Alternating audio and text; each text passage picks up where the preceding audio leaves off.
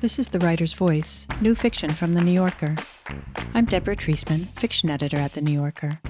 On this episode of The Writer's Voice, we'll hear Jamil Jan Kochai read his story, The Haunting of Hajji Hotak, from the November 8, 2021 issue of the magazine. Kochai was a Truman Capote Fellow at the Iowa Writers Workshop. His first novel, 99 Nights in Logar, was published in 2019, and a story collection, The Haunting of Hajji Hotak and Other Stories, will come out next year. Now here's Jamil Jan Kochai.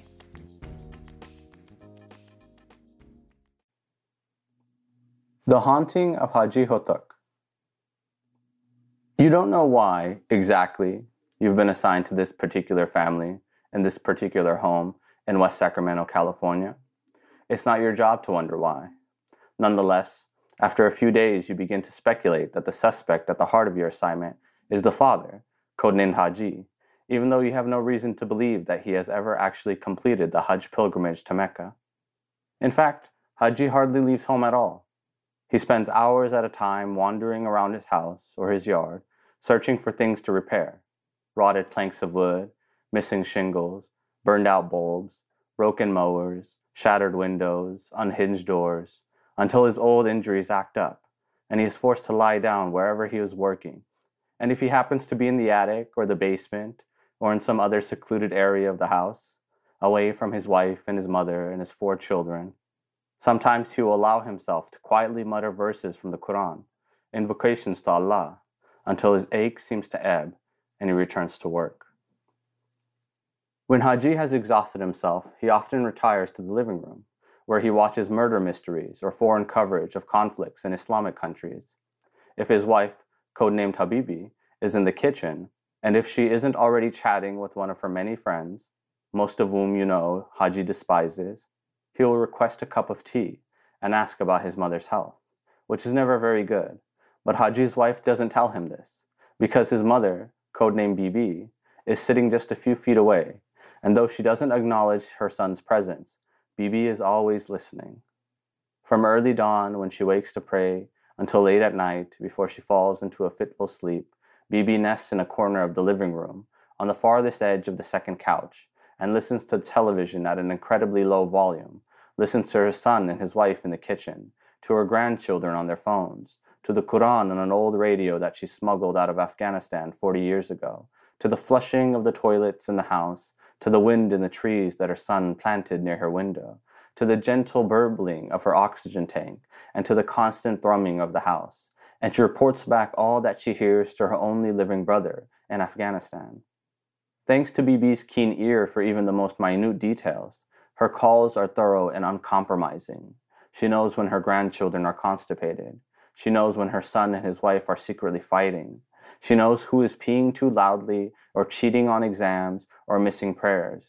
Through Bibi's many reports to her brother, you begin to gather snippets of Haji's history, his former life as a mujahid in Afghanistan, his trek from Logar to Peshawar to Karachi to California, his wedding, the births of each of his children, the children's gradual loss of Pashto, their gradual increase in insolence, the trucking accident that destroyed the nerves in Haji's neck and shoulder, the court cases that led to nothing, the betrayal he felt when his second eldest son, codenamed Carl, decided to become a Marxist while studying at Berkeley, his depression, his total disillusionment with the American justice system, his anger, his rage, his softly bubbling fury.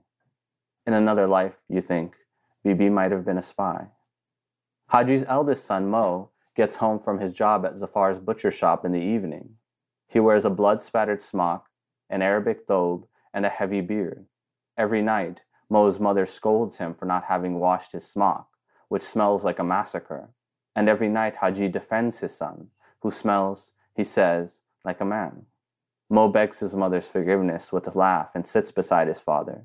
In English, Mo asks Haji about the current condition of the Ummah which translates roughly to community, but which actually refers to a supranational collective of Islamic peoples.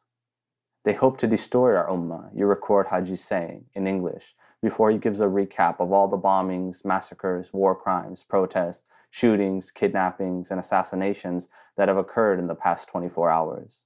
Mo listens quietly, only occasionally asking a question or muttering a vengeful prayer. The rest of Haji's children arrive as dinner begins. Lily, the youngest, sneaks into the kitchen and asks her mother which dishes have been prepared without meat. Lily has recently and secretly become a vegetarian. Two weeks earlier, she came home weeping to her mother after having witnessed the vehicular maiming of a duck that was crossing the street with a line of her ducklings. Lily had cradled the duck in her death throes, surrounded by her little ducklings, which, Lily swore, were crying out for their mother. Together, Habibi and Lily wept for the little orphan ducklings. Later that day, Lily informed her mother that she could not bring herself to eat the chicken kurma she had prepared, and Habibi decided not to scold her, a decision she would come to regret. At first, it was only chicken, but then Lily confessed to her mother that she could no longer stomach beef or lamb, the rest of the culinary trinity of Haji's household. Habibi made an effort to explain to her daughter that vegetarianism was a slippery slope toward feminism, Marxism, communism, atheism, hedonism, and eventually cannibalism. Animals are animals, her mother explained, deftly, and humans are humans. And when you begin mixing up the two, you'll find yourself kissing chickens and eating children.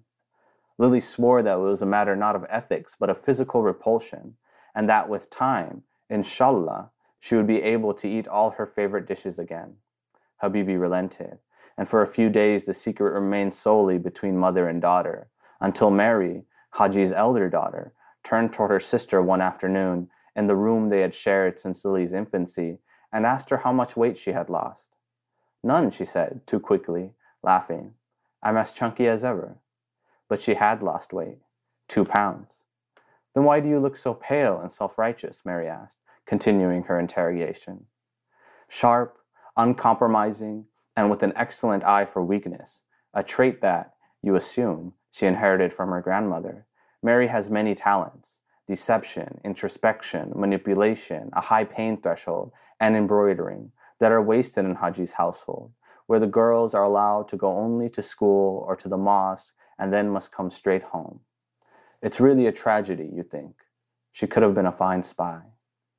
In the end, Lily confessed her sin to Mary, who immediately mocked her. Idiot, she said.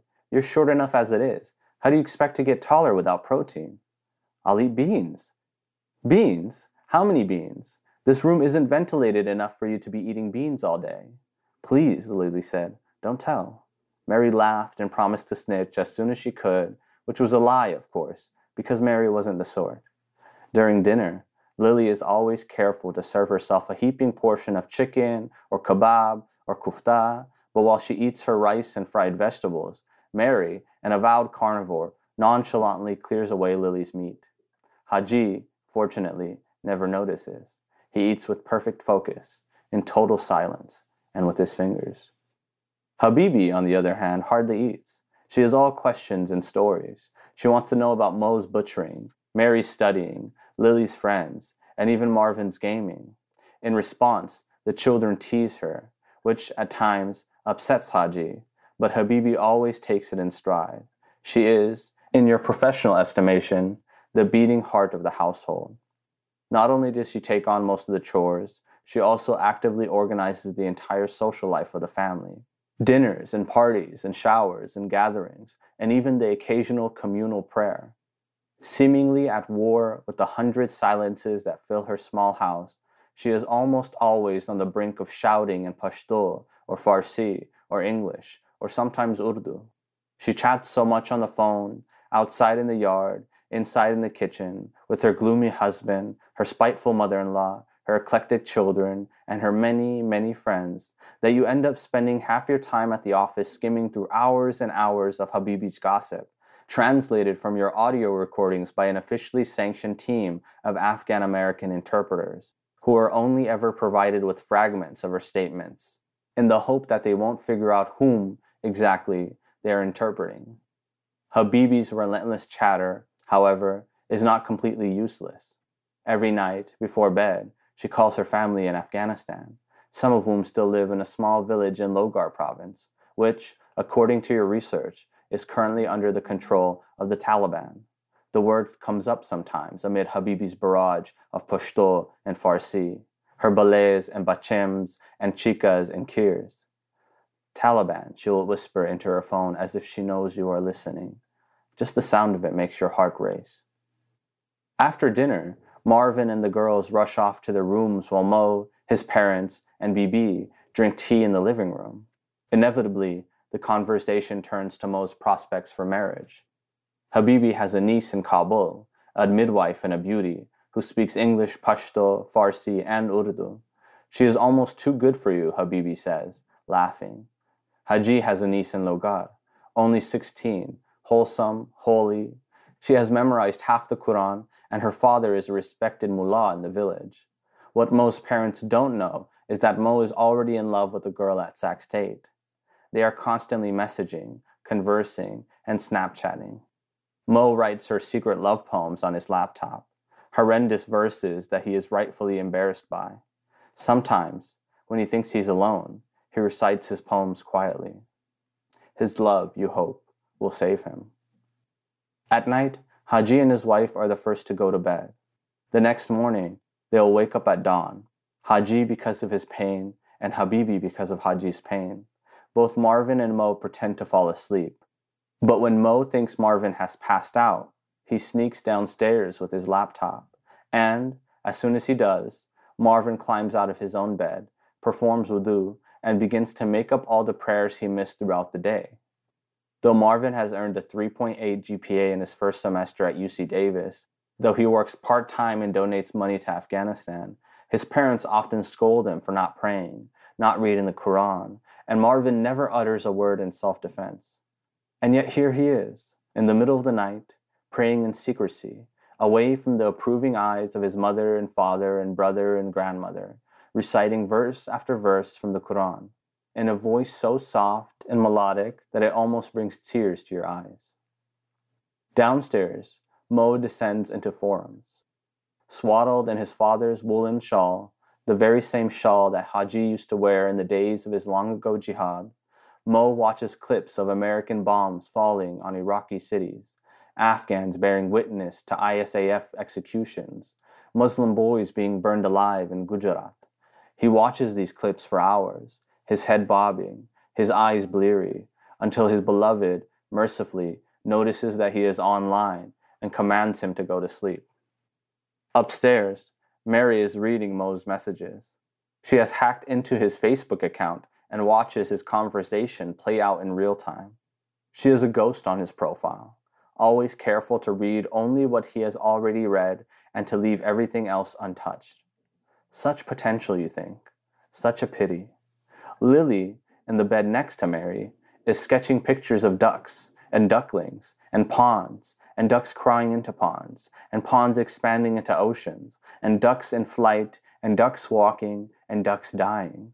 And she takes pictures of these charcoal portraits and posts them to a private Instagram account, which Mary can also secretly access. In the room adjacent to the girls, Haji and his wife have a quiet argument about his wife's brothers. You recognize their names and suspect it has something to do with the fact that they were employed as interpreters for the US military in Afghanistan. Haji, you know, considers these men to be traitors. Eventually, Habibi turns away from her husband, mutters something under her breath, and cries herself softly to sleep. Haji does nothing to comfort her. He sits up in bed, wheezing with pain or regret, and stares out the window at the dark street, where Mo is now shadowboxing beneath a streetlight. Tucked away in her corner of the house, Bibi sits up at the same moment, in the same manner, and stares out her window at the same streetlight. She, too, watches Mo strike at invisible enemies. When the family finally sleeps, you listen to them dream. In the course of the next few weeks, you search for clues, signs, evidence of evil intentions, but to no avail. Life merely goes on. Haji repairs a window he broke while attempting to repaint his mother's room. Cold floods the house. Bibi moves into the boys' room, and the boys sleep in the living room. No longer able to sneak away from each other, they carry out long conversations before falling asleep. They discuss their family's finances, their suspicion that their father is hiding bills from them. They plan to confront him, but never go through with it. When they sleep, both of the boys snore, Marvin whistling and Mo sort of growling, and the girls, whose bedroom is closest to the living room, complain to each other all night. The timing of the boys snoring is uncanny. There is a certain rhythm to it. When Mo murmurs, Marvin bursts, and when Marvin quiets, Mo roars. The girls refer to it as the symphony. Eventually, though, the girls fall asleep and you become the sole listener. Mo notices blood in his stool but doesn't go to a doctor. Mary earns a 4.3 GPA for the semester, and Haji buys donuts for the whole family. They all sit in the living room, eating donuts and drinking tea, and Bibi jokes that now they won't have to sell Mary for a pair of goats. The whole family laughs as though in a scene in a sitcom. While Habibi's husband is out buying supplies from a hardware store, she receives a call from her parents in Kabul and discovers that her mother is seriously ill. She tells no one and leaves to visit her brothers across town. Soon afterward, Haji returns home to find her missing. He goes from room to room, calling her name. For the first time in weeks, Bibi speaks to her son, informing him that his mother in law is sick. Tech workers from the Bay Area have moved into the neighborhood. Property taxes are rising. Bills stack up. Haji needs help but won't tell his sons because he doesn't want them to take on more work. He borrows money and credit. He buries the bills at night like corpses. Habibi receives another call from her parents. There will be an operation. It's the heart of all things. Habibi tells only Haji, but Bibi, of course, finds out. In a moment of weakness, Lily eats a Slim Jim that she shoplifted from a gas station near her school. At home, she vomits the processed meat for several minutes. Though everyone assures Haji that Lily will be fine, Haji insists on taking her to the emergency room. As long as we have Medi-Cal, why take the risk, he argues. An hour later, Haji and Lily return home from the hospital, and Haji informs his wife that Lily has become a vegetarian. He asks her to keep it a secret. For now, Haji says she doesn't want anyone else to know. Habibi promises not to tell a soul. One afternoon, while her father sleeps and her mother cooks, Mary shuffles through Haji's mail and discovers past due bills, three or four of them from the same creditor. She picks a few of the most urgent, electricity and internet, and rushes upstairs. On Poshmark.com, she sells her own lightly used sweaters and jeans and t shirts which she has embroidered with characters from popular animes, Sailor Moon and Totoro and Naruto, and in the course of a week pays her father's bills online. Habibi tells Marvin about his grandmother's upcoming surgery. Do you think she will forgive me for abandoning her in that city? She asks him. Marvin pretends to pause his video game, even though he is playing online, in real time. He sets his controller aside and listens to his mother's fears without responding, he is killed over and over again. The stack of bills lightens, but Haji hardly notices. When her husband is out, Habibi calls Carl in Berkeley. They chat about his stomach, his rent, his studies, his protests, and his prayers, until Habibi begs him, once again, to renounce communism and come home. Carl argues that his father, more than anyone else, should be sympathetic to his cause. Habibi begins to weep, and Carl mutters an excuse and hangs up. You wonder which of your colleagues is surveilling Carl. While Haji watches Al Jazeera, video footage of a young Afghan farmer being executed by an Australian soldier plays on the screen. Mary curls up next to him and picks at the flakes of dried skin in his beard as she did when she was four years old. According to Habibi, this was her special ritual before sleep. Now Mary has a bottle of olive oil in hand, a tiny dollop of which she pours into her palm and runs through her father's beard. The execution is played again. After being mauled by a dog, the farmer, Dad Mohammed, lies on his back in the middle of a field. His knees are drawn up to his chest, and he is clutching red prayer beads. A soldier stands over him with a rifle. You want me to drop this cunt? he asks. There is the sound of a shot, and the footage cuts to black. When Mary is gone and the news segment is finished, Haji sits alone in the living room with the TV turned off. He runs his fingers through the moistened strands of his beard and seems surprised by its softness. On the night before Habibi's mother's surgery, one of Habibi's brothers visits for the first time in months. Mary is the only one who doesn't acknowledge him. In their shared room, Lily attempts to persuade her sister to forgive their uncle for his many insults, attacks, jokes, attacks disguised as jokes, and threats.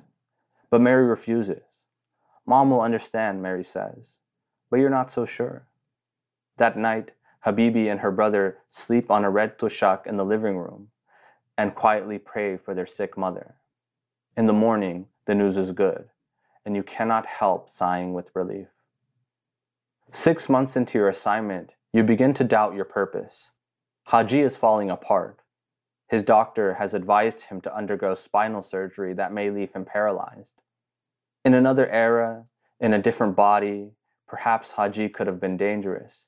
But here, now, debilitated by pain and trauma, the old man is no threat at all. You should update your superiors. You should advise them to abort the operation. But you won't. Not now. Not when Mary is about to apply to colleges. Not when Mo is planning to propose. Not when Marvin is making new friends on campus. Not when Habibi's parents are applying for a visa to the States. Not when Haji is deciding whether or not he'll go through with the surgery. Not when Bibi is losing touch with her brother. Not when Lily is on the brink of an artistic breakthrough. There's too much left to learn. But then, on a cold summer night, when the rest of the family has driven down to an aunt's house in Fremont, Haji heads up to the attic to fix a pipe. You watch him prepare his tools and climb his ladder and enter his soaking attic. And in a fine mist of leaking water, Haji fidgets with the pipe until he mutters shit in Pashto. He crawls back through the water, but on his way down, he slips off the highest rung of the ladder and falls onto the hard tile beneath him. Though the fall must have been only 10 feet or so, Haji has landed awkwardly and broken his leg. He lies on the floor, on his back, staring up at the attic from which he fell.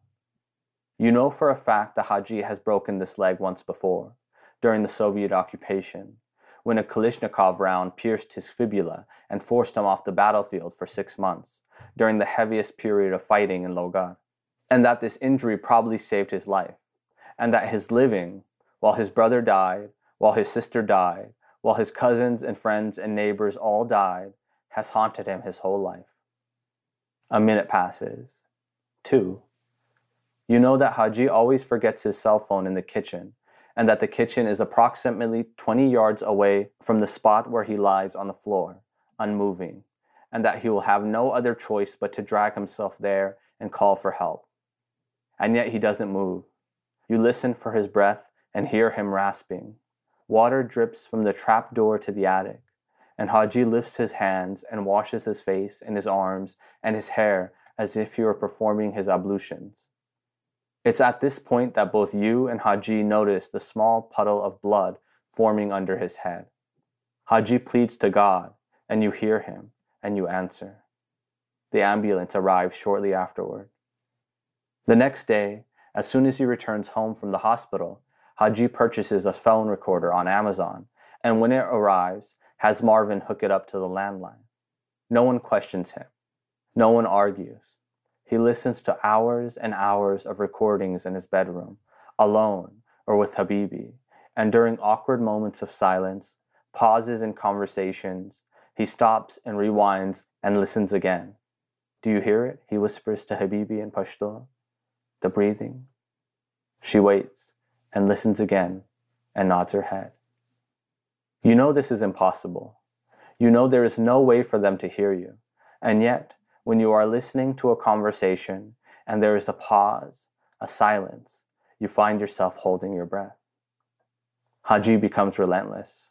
He searches for you on the phone, in the streets, in unmarked white vans, in the faces of policemen, detectives in street clothes, military personnel, and his own neighbors. He searches for you at the hospital, at the bank, on his computer, his son's laptops, in webcams, phone cameras, and on the television. He searches for you in the curtains, and in the drawers of the kitchen, and in the trees in his backyard, and in the electrical sockets, the locks of the door handles, and in the filaments of the light bulbs. And, even as his family protests, Haji searches for you in shattered glass, in broken tile, in the strips of his wallpaper, the splinters of his doors, his tattered flesh, his warped nerves, and in his own beating heart, where, through it all, the voice whispering that he is loved is yours.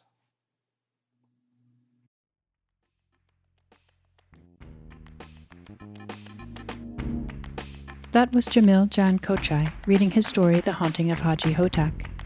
This is his second story in the magazine. You can hear more New Yorker fiction read by the authors on NewYorker.com and on the New Yorker apps available from the App Store or from Google Play. On the New Yorker Fiction Podcast, we invite writers to choose stories from the magazine's archives to read and discuss. This month, Ben Lerner reads In the Name of Bobby by Julio Cortazar, translated from the Spanish by Gregory Rabasa. You can subscribe to that and other New Yorker podcasts by searching for The New Yorker in your podcast app.